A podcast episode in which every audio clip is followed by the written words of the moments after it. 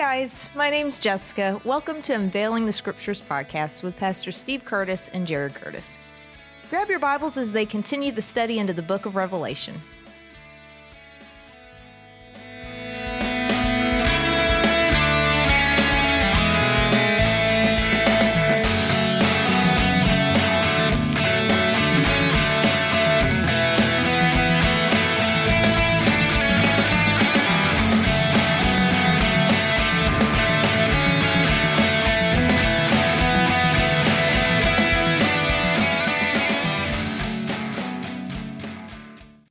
Heard my sister say, I want to welcome you to this episode of the Unveiling the Scriptures podcast.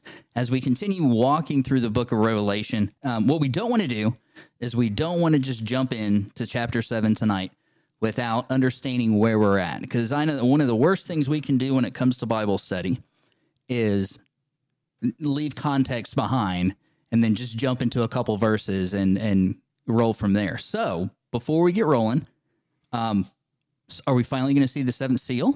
Right, because that's where we la- that's where Uh, no, we left we're not. off. Right, We're not going to see the seventh seal tonight. Look at that. John's playing with our emotions. But but we do need to go back and kind of because Revelation is such a complicated book, and what I mean by that is there are a lot of moving parts, and to to try to jump in the middle of it, you can if, if you're not familiar with how Revelation rolls, you'll find yourself confused. And so let me just take a moment, do a quick review of where we are up to now. Of course, in chapter one, we know that that John begins to see this vision and the vision of, starts out with Jesus Christ. In fact, the book is the revelation of Jesus Christ, and we see him in his glory. There are, there are numerous names for him describing who he is. And then uh, as we enter into chapter two and three, there are the seven churches. I believe that's representative of the church age. But these are seven individual churches with um, where Jesus looks at these churches and gives an evaluation. Some of them get a condemnation and a commendation. Some of them just get commendation. Some get just condemnation. I believe that when chapter three commences, or, or excuse me, comes to an end, I believe that that is the end of the church age because once we hit chapter four, we leave the earth, actually. We go into the throne room in heaven where there's worship going on. And then in chapter five, we have Jesus uh, sitting, uh, our Father is sitting on the throne, and Jesus takes this scroll. And this scroll in his right hand, and, and this scroll has seven seals. And so we're beginning to open these seals. And in chapter six, of course, we all know or have heard of the four uh, horsemen of the apocalypse. And, and, and, you know, I, they, they represent, one represents a false peace, one represents war, one represents famine, and one represents death. And then we are taken to the uh, tribulation saints under the altar, uh, where, where they are crying for vengeance. And uh, that's the fifth seal. The sixth seal, we see literally all hell breaking loose on earth. We begin to see an earthquake and we begin to see probably volcanoes and the stars or asteroids or meteors falling from the sky, all kinds of uh, catastrophe and, and disaster going on.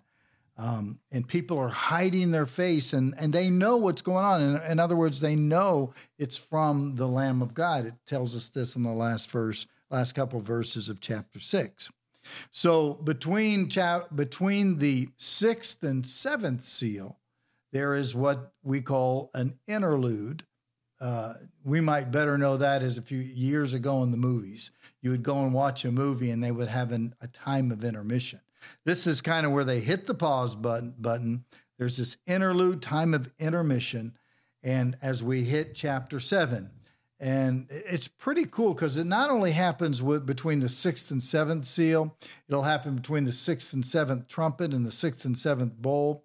In fact, when we look at and we talked about this a few week a few times back, where we were talking about the 70 weeks of Daniel. Well, between 69 and 70, there's another interlude, and that's the church period. That's where we are.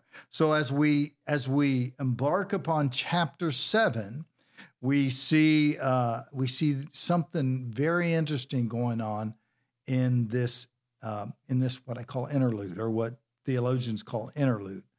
And the first part of chapter seven deals with the with Israel. You know, Israel is is um, always the target. They're God's people, and uh, in fact, they're they're probably the most hated country in the world. In fact, if you go to Israel um, and, and you bring your passport, they don't stamp your passport. They give you an extra little card so that uh, so that if you go to other countries and they see you've been past, especially Muslim countries, uh, and they see you pa- your past, they may not let you in. I mean, that's how much Israel is hated around the world. So God, uh, as as He re- unveils the revelation of Jesus Christ in chapter seven, I didn't mean to be so long, but as we chapter seven, we begin to see uh, God dealing with Israel in a specific group. So you want to go ahead and read or or begin, or do you have any more any comments before? No, uh, no. I well, I said no, and then I said, well, let me just say one thing. Um, I think it's really important as we as we dive into chapter seven to remember that one of the great things about Revelation is that it it like the other books in the Bible, it's not a standalone. It's not all by itself. It's not right. It's it's tied deep into with um, Old Testament scriptures. It's uh, Jesus speaks into it, right. So there's there's a connection with Revelation to the rest of the Bible as well. So in the things that they describe, it's important. Like we saw in in chapter one, when when John's describing what he sees in Jesus, there's ties, there's words, there's phrases that tie the reader back to Old Testament and, and certain things that he sees that'll stand for certain things. Like when they talk about the fire is judgment, right? The white hair being wisdom and and um, so we could go through the whole the whole list. Um, but keep in mind that as we walk through even this chapter, that we're going to see we're going to see some things that are going to tie us back to the Old Testament to give us a better understanding of what's taking place as we read it. So, do you have a specific number of verses you want me to read? Yeah, I would just go ahead go ahead and read to, through verse. Um, let me see here, verse eight, Okay. and that'll give us. The, we'll begin to deal with the with the Israel again, and then what what is it? Let me just kind of give kind of the outline. The first eight verses deal with Israel, and then the last remaining verses deal with Gentile and Gentile nations, and so we'll see how that works together. All right. So, starting in verse 1, the scripture says, After this, I saw four angels standing at the four corners of the earth, holding back the four winds of the earth, that no wind might blow on earth, or sea, or against any tree. Then I saw another angel ascending from the rising of the sun, from the rising of the sun, with the seal of the living God. And he called with a loud voice to the four angels who had been given power to harm earth and sea, saying, do not harm the earth or the sea or the trees until we have sealed the servants of our God on their foreheads. And I heard the number of the sealed 144,000, scaled from every tribe of the sons of Israel. 12,000 from the tribe of Judah were sealed, 12,000 from the tribe of Reuben, 12,000 from the tribe of Gad, 12,000 from the tribe of Asher, 12,000 from the tribe of Naphtali, 12,000 from the tribe of Manasseh 12,000 from the tribe of Simeon, 12,000 from the tribe of Levi, 12,000 from the tribe of Issachar, 12,000 from the tribe of Zebulun, 12,000 from the tribe of Joseph, and 12,000 from the tribe of Benjamin were sealed. So we see, and again in the last part of chapter six, you know, the, it's just horrible. But but something happens when we hit chapter seven. It's like um, it's like God says, "Okay, I'm hitting the pause button on this on this uh, on this picture, on this play, on this movie, or whatever," and and I and everything is to stand still. And so we you read earlier uh, the four angels standing at the four corners of the earth, holding back the four winds of the earth, or actually holding back judgment of the earth. Now, real quickly, this is just a side note. Uh, I'm not. We're not flat earthers, or you know, and that kind of thing. What? Um, when it says the four, four corners, corners? of the earth had to do with direction of the winds blowing. It doesn't have to do, you know, with four. Well, sure. I mean, what? I mean, like today when we when we use the term four corners of the earth, Right. we're talking about the earth as a whole, right? All sides, all directions, all. So yeah, Well, what he's saying here is he's saying, okay, I want you to stop the judgments because I'm going to do something. And and this is so cool because in the midst in the midst of chaos, God's grace still is extended. Mm-hmm. God's mercy is still available. And he starts by talking about these 12,000 from each tribe of Israel. There's a whole teaching of that as well. You know, why are certain tribes there and certain, I mean, there's 12, but we're not going to get into that. You know, a lot of it has to do with Joseph's two sons, mm-hmm. Manasseh and Ephraim. but that's not that. The point is that that that they are sealing. God is sealing these people. He's stopping the the uh, the carnage. He's stopping the disasters and and the catastrophes that are going on. And it says, "I heard the number of the sealed, one hundred forty-four thousand.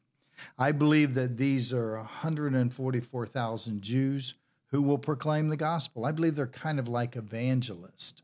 And um, I had a little paper here that kind of that that tells exactly what's going on. The, the those that are redeemed in Revelation seven one through eight are the hundred forty four thousand from the twelve tribes of Israel. They're standing on earth and they're sealed.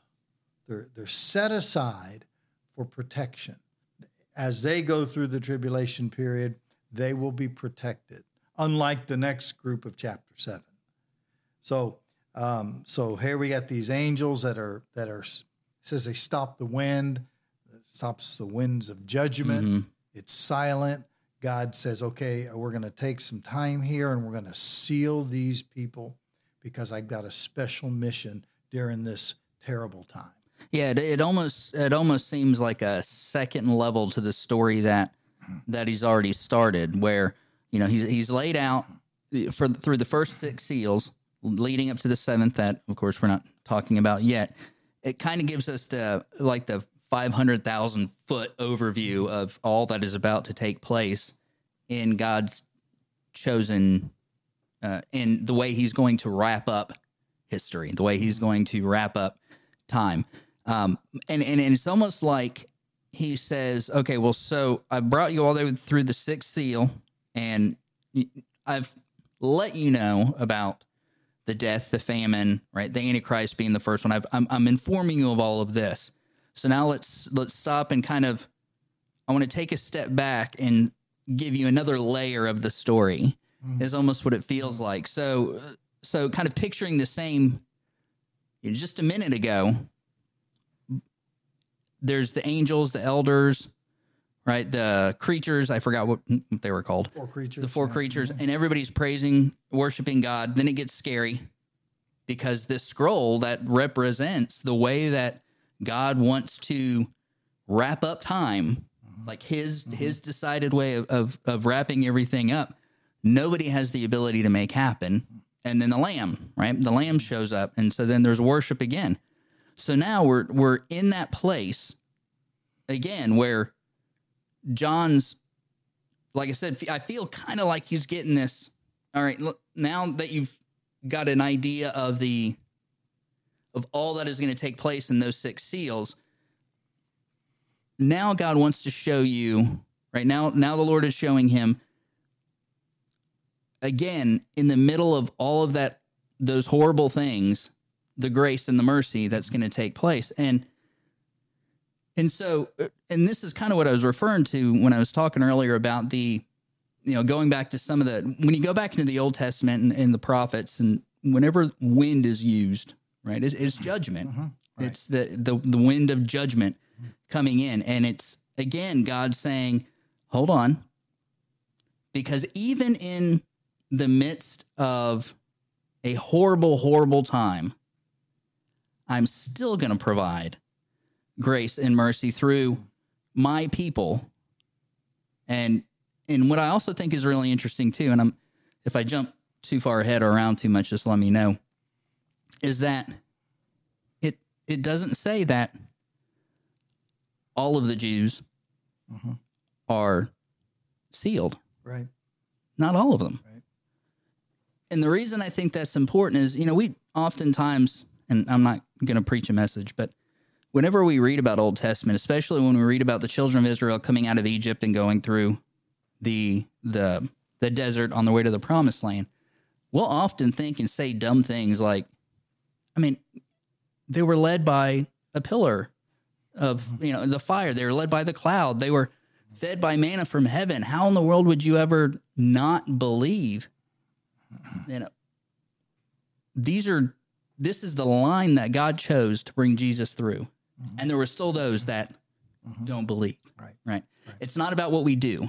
Mm-hmm. It's not about Right. what group of people we're a part of. It's it's all about the saving grace and mercy of Christ, mm-hmm. right? And through what he did.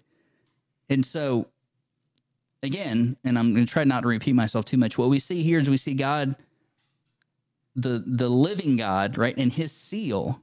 And I think that's really important too is you know, whenever I think about the word seal, I think about I, I really like movies that are set in kind of the whole like Robin Hood and uh, the Knights of the Round Table and, and those that I don't know why it is not coming to my mind right now, but that setting.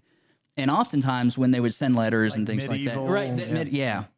Um, but the, you'd have the king's signet, his ring that he put in the wax and seal. And so when people saw that, they knew, like they saw it and they knew what that was about, and that who who that message was from. And so what John's telling us here with the the 144,000 is that they have the seal of the living God on them. Like mm-hmm. that Right. they have been chosen, they have been stamped. And being that they have been sealed, like we today are sealed by the Holy Spirit, Right. there's nothing that's going to separate them from God. Right. Nothing. They're protected. In the midst of all that we've just been told about the death, the famine, the war, the Right. right? And God's going to, because God cannot be stopped mm-hmm. in doing what he wants to do. Mm-hmm. And to me, that's just super exciting. And another picture of this is, you know, there's so many Old Testament illustra- illustrations of that, but Noah, you know, so here God's getting ready to destroy the world because the world is sin filled, sin stained, and sin over it's overtaken by mm-hmm. sin, and and so, but Noah found grace. Scripture says in, in Genesis six, Noah found grace in the eyes of the Lord. And they're again in the midst of this horrific, uh, catastrophic apocalypse atmosphere. There's these twelve, these hundred and forty-four thousand that that God seals and protects. Now, th- when we get to the next group of people, uh, they suffered tremendously, but these group of people are basically spared from the suffering or spared from um, from uh, the attacks. And they, I believe, there are 144,000 witnesses sharing the gospel. Yeah, and then the there's world. well, and there's a lot of, I know there's other religions that will claim the the label of the 144,000, right? They say, well, these are, and of course, you know, years down the road now, it's well, if it was, they were the 144,000 that probably Well, should have stopped by Well, now. the problem is there are about seven million of them. Right. I don't know. I don't know what they do with So- the rest, but So yeah, it's a little. So we do we do know based on I mean just reading scripture that that it is going to be from the tribes um, of Israel. I don't you know, and I don't know that they're going to necessarily know who they are as far as oh look, I'm from this tribe and I'm from that tribe, but but God I does. think they will. You think they'll I, know? I do. I think they're going to know then. I think God will reveal to this sealed group what tribe, because He's real specific in naming them and Mm-hmm. saying these are from this. So I think they'll know. Uh, we don't know now, but if if it's that close, but um, I believe they'll know who they are, what tribe they're from. So, okay. but that I could be wrong. Been wrong before. Not much, but you know. but so uh, so the Jews are sealed. These hundred, and- you know, the the earth stands stills, if you please, and they hit the pause button. We're in this parathenical time between you know uh, all hell breaking loose and and it picking back up again when we get to the seventh seal in chapter eight. Uh, but we're again in this uh, parentheses, if you please, And yeah, go ahead and read Great Multitude from Every Nation. This is an interesting uh, text. Before you do, let me let me just read something. Chuck Swindoll says something really good about, uh, and hopefully this helps clarify it as well. He says he says at the opening of the vision in Revelation 7, God sent for four angels to restrain the four winds of the earth, an idiom for the four cardinal directions. The reference to wind, as we talked about, symbolizes the coming judgments that will affect both land and sea, verses 1 and 2 chapter 7. An angel then rushed into the scene holding the seal of the living God, as you were talking about, to mark the bond service bondservants of God on their foreheads. So as we enter into the this last portion of chapter 7, we see that the 144,000 are sealed and in place. All right. So starting in chapter or chapter verse 9. Uh, scripture says, After this I looked, and behold, a great multitude that no one could number from every nation, from all tribes and peoples and languages, standing before the throne and before the Lamb, clothed in white robes, with palm branches in their hands, and crying out with a loud voice Salvation belongs to our God who sits on the throne and to the Lamb. And all the angels were standing around the throne and around the elders and the four living creatures, and they fell on their faces before the throne and worshipped God, saying, Amen. Blessing and glory and wisdom and thanksgiving and honor and power and might be to our God forever and ever. Amen. You want to stop there? Yeah, let's talk about that just for a second. Yeah, uh, who, who are these people?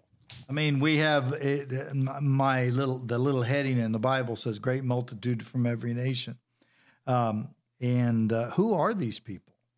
Uh, and we're going to get to that, but it explains a little bit about them. You know, I saw and behold a great multitude that no one could number they didn't you know they weren't into the numbers because they couldn't count so there were so many they they basically couldn't count from every nation all over the world which could include jewish people which mm-hmm. can include of course gentiles as well and and uh, they're standing before the throne uh, before the lamb and and here's the key clothed in white robes that now they these tribulation saints is who we're talking about here the, the martyrs uh, and it'll tell us in just a minute.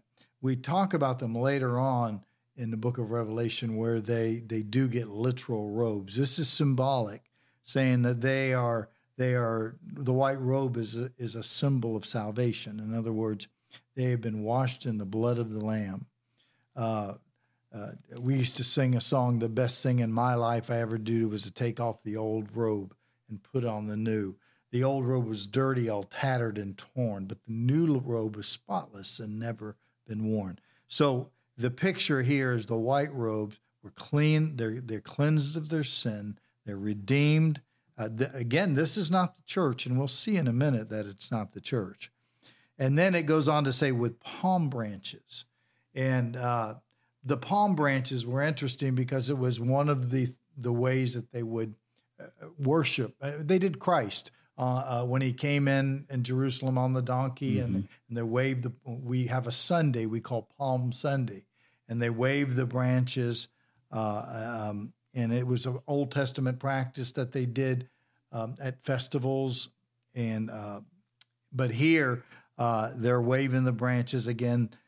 It's something that's that's gonna every time they're in the throne room. You know what they're doing? They're not saying oh God, thank I look at me. I'm not saying look at the awards or rewards that I got. Every time we hit the throne room, worship erupts. And so that's what they're doing. You know, with the white robes, they're clean because of what Christ has done for them. They have the palm branches, and then they cry. Um, and then they're crying with a loud voice Salvation belongs to our God who sits on the throne and to the Lamb and the angels were standing around the uh, excuse me around the throne and around the elders and the four living creatures. And what did they do? They fell on their faces before the throne and worshiped god saying uh, you know when jesus uh, came in his triumphal entry is blessed is in, blessed is he who comes in the name of the lord. And here amen blessed and glory and wisdom and thanksgiving and honor and power and might to be our god forever and ever Did we stop there or did we move on? Yeah, yeah, that's where we stopped. And I think I think it's pretty amazing that John could recognize 144,000 mm-hmm. when talking about the 12,000 from each tribe mm-hmm. that have been sealed. That we're going to be, like you said, that uh, I- we're going to be, I think, the new evangelists, the ones that we're going to take the word of God to the people because the church isn't there anymore. Mm-hmm. So the- the church isn't there to do that. That's what we do now. Mm-hmm. That's the job of the church is to make disciples, to make disciples that make disciples. But- But they're gone. Right. And so God says, again, my word is not going to be stopped, and I'm going to do what it is that I want to do. And so, but John can recognize 144,000, but the number of people that are brought to the throne room by the 144,000, he says, I can't count it. there's just, there's too You- many. You know, in our country years ago, and they still do it a little bit now. Churches would have Jared. Churches would have these things called revival. It's what you did on a Friday night, sure. I guess. And uh, and you know, and we've heard of you know, of course, different uh, occurrences. uh, You know, the Reformation, where many people came to Christ, and and the church was uh, actually brought back in line. Uh, when we look at the great awakenings in our country, and and Billy Graham crusades. I remember people would, you know, hundreds of people would come down the aisle and hopefully give their lives to Christ. But what they're talking about here is a revival uh, that we've never seen before. We've never seen it. Uh, you know, we've seen some moves of God where God's worked in, in miraculous ways, but we've never seen this before. Uh, and so this is, I, I think, a kind of revival of all time. I heard one guy say one time it's like 144,000 Billy Grahams. Yeah, yeah, yeah, yeah. And even though there's going to be a whole lot of people who are saying, even in the midst of the all the judgments and all the pain and all the uh, all the horrific things that are going on, they're going to say no to Christ. And we read about it in the last couple verses of chapter six. But but this is interesting because you know we have almost I don't know if revival is the right term, but a move of God here where hundreds of thousands and millions of people are giving their one and only lives to Christ.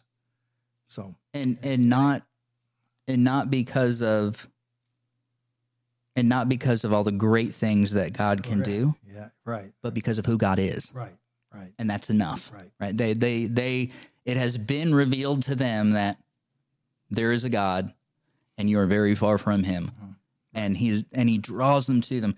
And I also think it's really cool too how how it's it's going almost like to an kind of an Old Testament setting again. So today we are sealed, right? To use some of the same language by the Holy Spirit. At the time that God saves us, we're marked. We're His. We are we are bought. There is the the down payment. I heard one guy say uh, through, uh, you know, and what that means is that that we've been claimed and God's going to come get us when He's ready to take us home.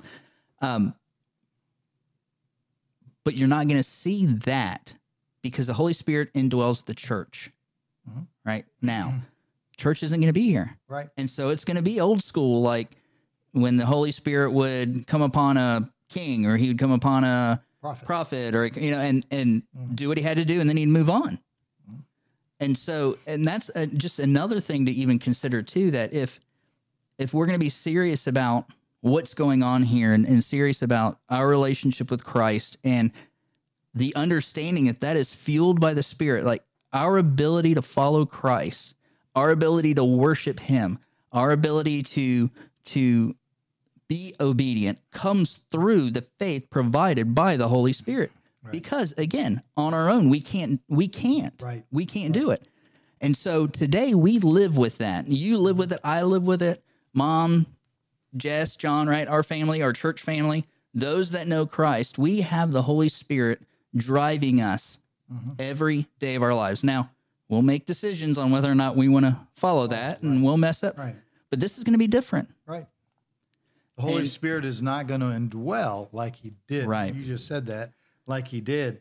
But but here is in the midst of of chaos, in the midst of disaster, we see revival. We see the move of God here. And so they take us back to the, the throne room. And again, the elders are there. and we believe the elders represent the, The church. right? So if the elders are there, clearly they're not Well, the 144,000 and they're not 140,000, um, and and uh, from the 12 tribes, they're on earth. Uh, whereas these people are the, they're innumerable. In other words, you can't count them. They're from every nation, tribe, people, and language, and they stand before God's throne. I'm going to throw this in, and I don't want to spend a lot of time on it, but um, when when the tabernacle or the temple was established in in the Old Testament, um, it was a replica of what ha- what it looks like in heaven. And so, what we're going to be seeing the throne room here is is is uh, the true holy place, the true holy of holies, and we'll see that later on. So, when they come to the throne room, you know, all you can do is worship. And these elders, I believe, are, are representative of the, of the church. And go ahead, you were going to read All verse right. So 13. start verse 13. So one of the elders turns to John. Then the one elder addressed me, saying, Who are these clothed in white robes, and from where have they come? I said to him, Sir, you know. And he said to me, These are the ones coming out of the great tribulation. They have washed their robes and made them white in the blood of the Lamb. So they are tribulation saints. Uh, yeah. You know, when we get to chapter, I think it's 20, 21, 22, when we start getting into the distinctions of Jew and Gentile, the church, the tribulation saints won't be anymore. There will be none of those distinctions at that time. But but as God, uh, as God works through His His promise, is uh, as God works through this prophetic calendar up to this point, He still deals with these different groups. And again, we don't see th- these people who are wearing the white robes and, and, and, and are saved are people, are redeemed, are people not of the church, as you said earlier, but they are people of, um, they're people who have been redeemed in the tribulation. And, uh, and there's, and, and what's really cool about this is that there's, there's just probably millions upon millions of people that we see here. They're wearing the white robes, and uh, and the, and John, they're saying, "Who are these people?" And these are the ones coming out of the great tribulation. Well, let's picture that just for a second. I mean, think about this for a second. So let's. I don't know what John looked like, and I don't know what the elders look like, but let's have fun with this just just for a moment. So John's watching all this, right? He's writing this down because that's his job right now is to record everything that he's seeing because it's going to the church, right? So we can know what is to come, the revelation of Jesus. So he's writing all this down, and one of the elders, and like this is how I see it in my head, leans over and says, So who do you think they are? John's like, Why are you asking me? You know who they are. Mm-hmm. Yeah, I know who they are. And let me tell you who they are. Almost that kind of a mm-hmm. do you really see what's going on here? I need you I need you to really notice what's going on. Something that that we need to point out is that when when he says these are the ones coming out of the great tribulation, that word the is very important. Correct. It's not a great tribulation. It's not right. So the the Greek words used are to identify a specific event, right? The great tribulation. So it's just what the elder is telling John is to let him know what you are seeing are these people that are coming out of the not just any people out of a rough time or out of a tribulation, like the tribulation that we're talking about. These are the ones that are being led back to the throne of God through the 144,000. Well, it's interesting because, you know, not, this is so amazing because we think that if there is tribulation, nobody comes to Christ. If there's persecution, that will that will stop the spread of the gospel. And what's amazing, I mean, because in America, it is relatively easy and, and, and to come to Christ. Oh, sure. You know, we hear the gospel, we the Spirit convicts us, we respond to the the the the, the plea of the Spirit of God, and we get saved. And in America, mostly, and and in a good part of the world, we go back home. We go back to our jobs. Mm-hmm. We go back to our comfortable settings. We go back to our neighbors and friends, and we might get a little bit of ridicule because we we we've become believers or Christians, and might be laughed at by some friends. But it's relatively easy to come to Christ. Not true as we're reading some of the the terror, terrible events that are going on, and people are being uh, tortured and murdered and killed, uh, and uh, for the cause of Christ. Well, and God had to mark his 144,000. Like he had to seal them. He had to protect them because Right? because what you're talking about, if God doesn't protect them, then n- nobody stands a chance. Yeah. Well, I mean, that's how far that that God has to go, right? right. Abso- sure- abs- absolutely. These people are trusting Christ, knowing that they may lose their head the next week. Um, there was I read a book. I'm reading a book now. I think you've read it too, called "The Insanity of God," where the author talks about leading people to Christ, like in Somalia or some of these uh, uh, actually kind of closed countries to the gospel, knowing that when he leads his family to Christ, that next week they may all be slaughtered. Now that's one thing, you know, and and that's what's going on here in the tribulation. These people, and I don't know, I I, I think the only way to be saved is really saved, you know, right. but these people are understanding the cost physically, emotionally, but more importantly, spiritually. That they are, they're saying, we're going to follow Jesus Christ if it means our death. And and this is what's so amazing. And so what do they do? They don't cry. They well, first the, a lot of these tribulation saints who had been martyred said, "Hey, you know, Lord, don't forget us. Get them mm. for us. You know, you know, Do what you and, promised. You know, do it. And, but here, here you don't hear that as much. You Right. hear just a lot of worship and praise of who Christ is. Uh, uh, oddly enough, they're not singing things like, "We're so glad we're not in hell." You know, We're so happy because that's not people don't get saved because they don't want to go to hell. People don't get saved because there's things they want God to do for them. This worship is the representation of their salvation. They understand who God is, right? and that's all that matters. What He did for them, and that's all that matters. Yeah, yeah. And so they fall before him and they worship him after going through all of this. They stand before him, and not everybody's going to do it. Everybody, every knee will bow. We know that. Every tongue will confess, but not everyone will worship God. right. There's people that are going to spend eternity separated from him in hell that refuse to worship him. Mm-hmm.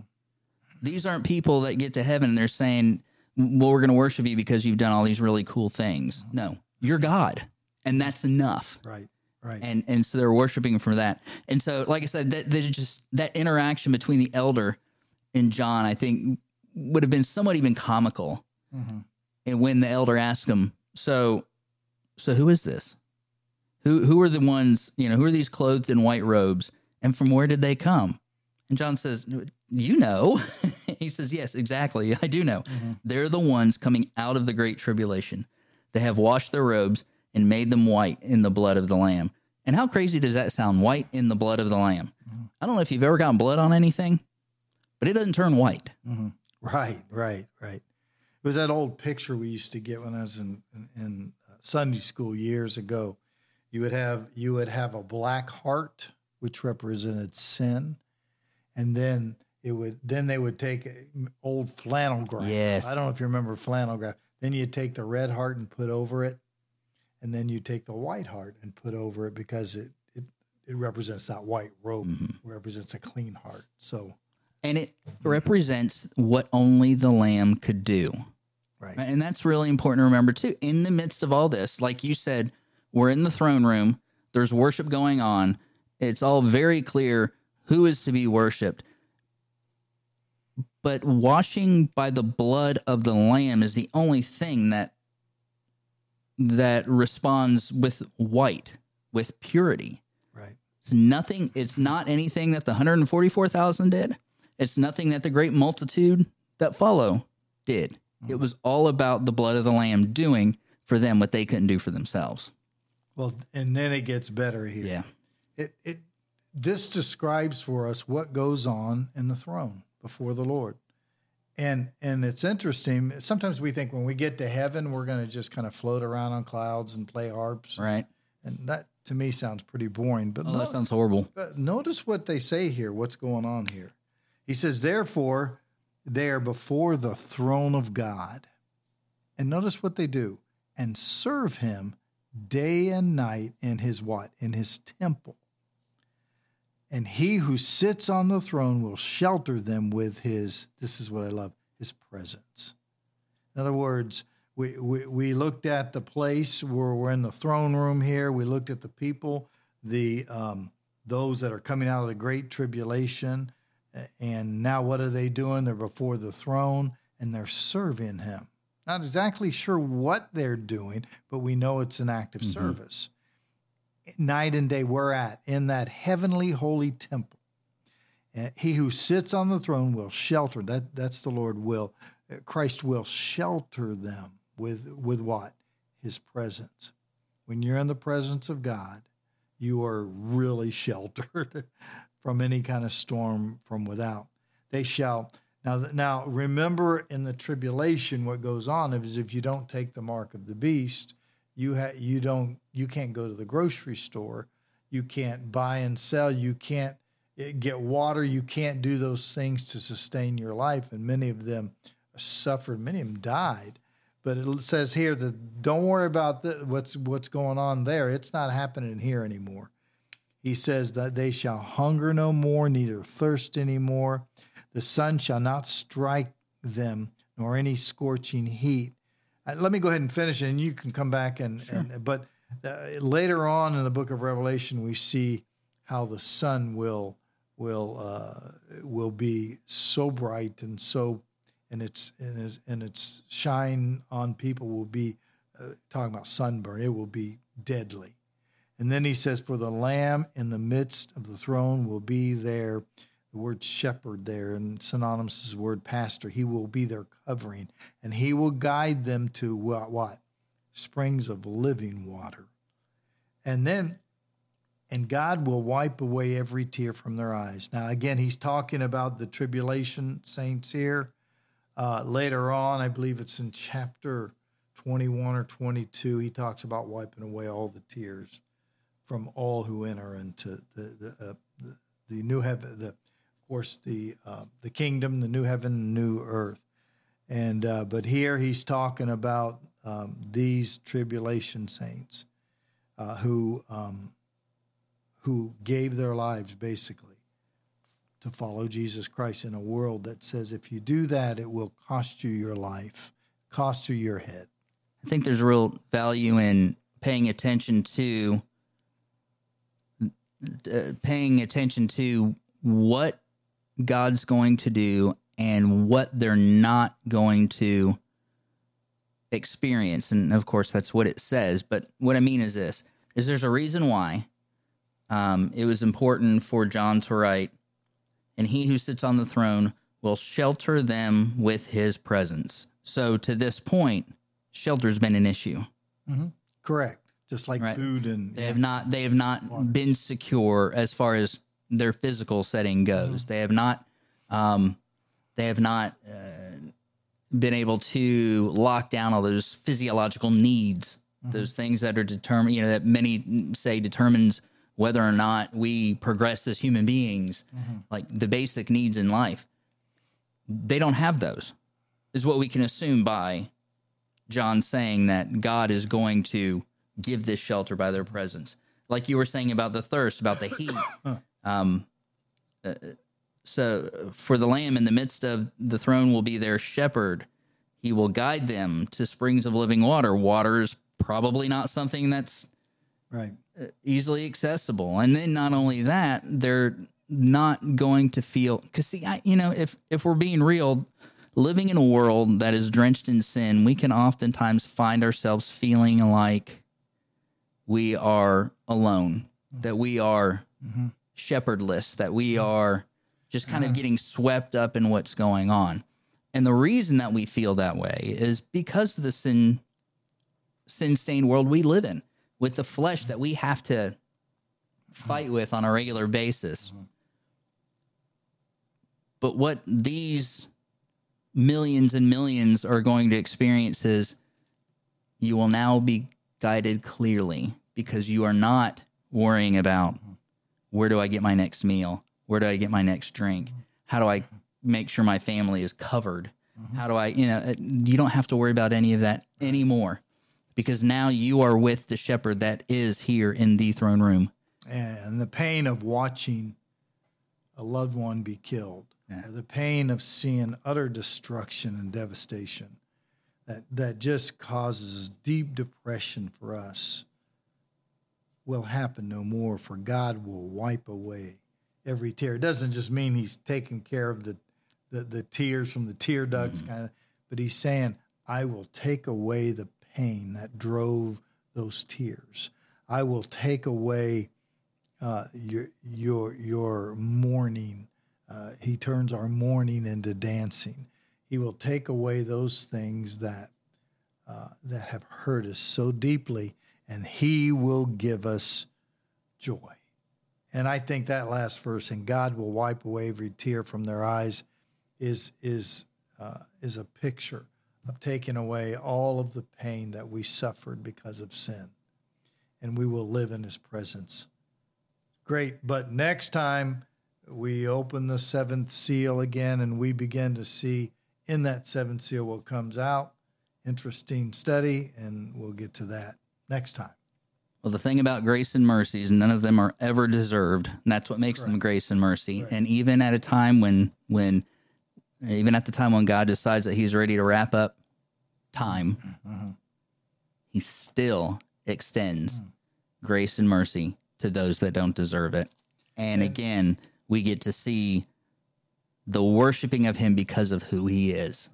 maybe there's somebody listening and, following and they don't know Christ and the Spirit of God is convicting them. I, my prayer is, Jared, that tonight or today or whenever they're listening, maybe they're running and they're listening to it or they're watching it in the privacy of their home and they don't know Christ. I, and I'm not talking about are you a member of the church or or did you sign a card or walk an aisle or even get baptized?